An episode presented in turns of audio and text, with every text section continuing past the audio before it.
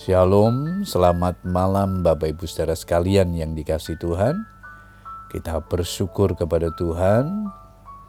Pada malam hari ini kita boleh berkumpul dengan keluarga kita untuk menaikkan doa-doa kepada Tuhan. Namun sebelum berdoa saya akan membagikan berkat firman Tuhan yang malam hari ini diberikan tema Tuhan beserta kita. Ayat mas kita di Hakim-Hakim 6 ayat yang ke-16.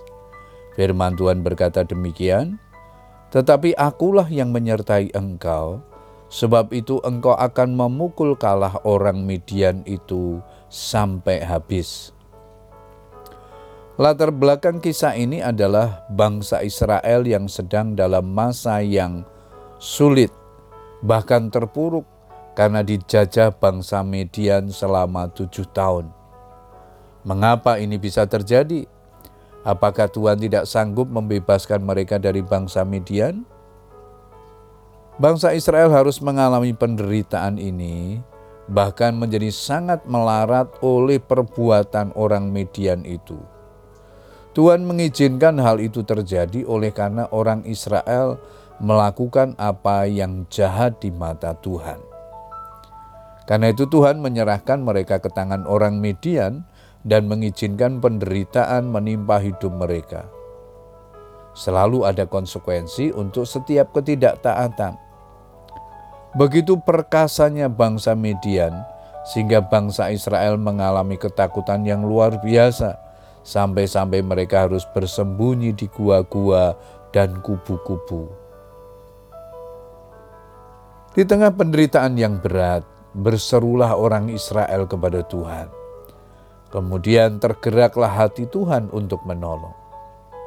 Lalu Tuhan mengutus malaikatnya memanggil seorang muda yang bernama Gideon yang saat itu sedang mengirik gandum di tempat pemerasan anggur. Tuhan menyertai engkau, ya pahlawan yang gagah berani. Dari sudut pandang manusia, Gideon bukanlah orang muda yang gagah berani. Dari latar belakang keluarganya pun Gideon hanyalah berasal dari kelompok terkecil dari suku Manase. Dan ia pun termuda dari antara kaum keluarganya. Tetapi pilihan Tuhan tidak pernah salah. Adakah sesuatu apa pun yang mustahil untuk Tuhan? Sebagaimana Tuhan memilih Daud, begitu pula ia memilih Gideon Sebab bukan yang dilihat manusia yang dilihat Tuhan. Manusia melihat apa yang di depan mata, tetapi Tuhan melihat hati. Bila kita baca kisah Gideon lebih lanjut, terlihat betapa Tuhan memakainya menjadi pahlawan Israel yang gagah perkasa dan sanggup mengalahkan bangsa Midian. Bapak Ibu Saudara sekalian yang dikasih Tuhan, apa pun keadaan yang saat ini kita hadapi, jangan pernah menyerah. Tuhan selalu punya jalan keajaiban. Tuhan sanggup mengubahkan segala sesuatu dari keterpurukan menjadi kemenangan, dari segala sesuatu yang tidak mungkin menjadi mungkin.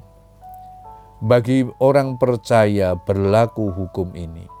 Tuhan yang menyertai orang percaya adalah Tuhan yang kuasanya tidak terbatas. Puji Tuhan, Bapak Ibu saudara sekalian, tetaplah semangat berdoa, tetaplah berharap kepadanya, dia akan menjadi jawaban dalam setiap pergumulan hidupmu.